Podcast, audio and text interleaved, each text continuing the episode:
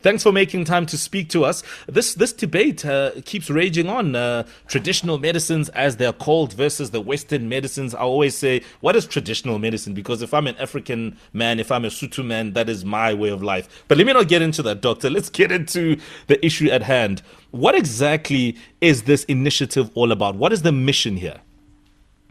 Um, the mission here is to look for solutions from traditional medicine because coronavirus has caused fatal pneumonia to humans since the beginning of this century. And when we are having a virus, you will be looking for a vaccine. However, for now, we don't have a vaccine. So in March of this year, scientists that are in the indigenous knowledge systems, we started to have discussions on what can be the role of traditional medicine in fighting this uh, epidemic. So that's mm. what it's all about. Right. So, I mean, let's talk about this. What have been some of the um, uh, insights so far that you can share with us, particularly with the indigenous knowledge systems around how to deal with a, a virus like this? Okay. The first uh, item we identify is that the African traditional medicine constitutes 8% of the commercialized medicinal plants globally. However, the market return to Africa, I'm talking about African traditional medicine here, is 1%. So when you're talking about health, we're talking about a national asset. But the virus we're looking at is a global challenge. So what we did, we then identified plants that we use in our communities when someone is having fever, when someone is having cold, and then from there, we screen them for antibacterial activity and then from there hmm. moving to antiviral activity. But I must say the project itself is still at a very initial stage because funding is so concerned here. So we started the discussion in March. However, um, in terms of formalizing the relationship, the working relationship, it was in July of this year. Mm-hmm. Doctor, speaking of formalizing relationships, is there going to be some sort of um, testing that includes scientific um, work? Because I find that every time there is talk about traditional medicines, it is questioned based on the fact that um, some scientists will say it's unproven that umhlonyane, for example, works well in an instance of trying to cure a cold or flu.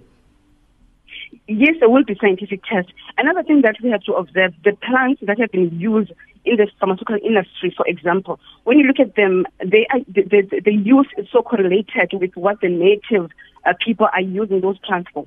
So what we're saying now, we're saying let's collect the scientific evidence, let's document the scientific evidence, let's do the antiviral screening and and, and um, put it on, on the book and do the documentation. Mm, mm, indeed. Can you share with us uh, what some of these uh, traditional herbs are? I mean, do we know any of them? Um, I mean, Pearl mentioned just one common one at the moment. Yes, there is one common one. Remember, this is a national asset. When you talk about traditional medicine in South Africa, it's a national asset. It's what our communities are using. For example, one that is very um, common that we know, we call it in our vernacular ikubalo. So ikubalo is something that is used when someone is coughing. You know, we will uh, boil it. But now on the scientific term, you talk about pelargonium. So that's another thing because sometimes we, we, we think that we're not talking about the same plant when you use the scientific term the vernacular.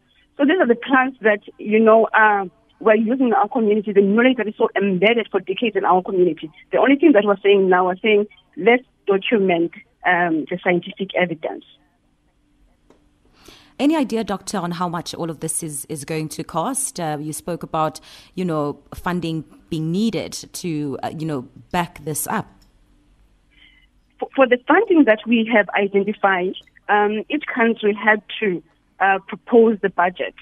So South Africa were also given uh, that opportunity to propose the budget for this um, study. And remember, what we're using for now is cell lines.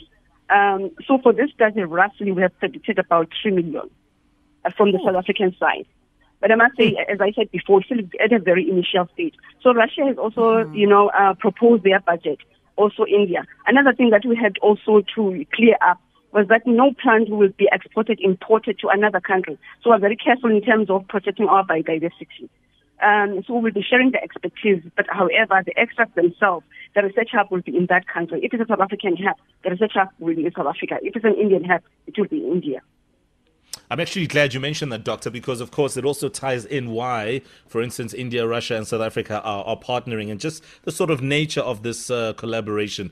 Listen, we appreciate uh, this insight that you've given us, and we'd really like to wish you well on this journey, Doctor. Uh, we as a radio show do not have that kind of money, but trust me, if we did, I think we would be uh, keen to to to drop in uh, uh our two cents nyana towards the effort because you know what, uh, I think we need uh, answers from all quarters, and if if we can get answers, as history has proven from our African knowledge systems, then then we should. I don't know why sometimes we like deca taking around these issues. Let's get answers from all corners. Thank you for your insight. Thank you so much. I appreciate it. All right, there we go. That is Dr. Tozama Qwebani Ogunleye from the Institute of Traditional and uh, Traditional Medicine at the uh, Vaal University of Technology. There, the fight against COVID 19, African knowledge systems, traditional medicines, there's work being done there. So if you've been wondering, well, now you know. And uh, perhaps you've got some thoughts on that as well when you look at uh, just uh, the richness in herbs that we have in this country that can do so many amazing things in healing uh, all types of illnesses, feel free to tweet us. You can hashtag the Morning Flava. It is 7 o'clock and it is now time for Metro FM News. It is brought to you by Outsurance. Remember, you can SMS out to 40019 and see how much you can save on car insurance or you can ask for 500 Rand if you don't.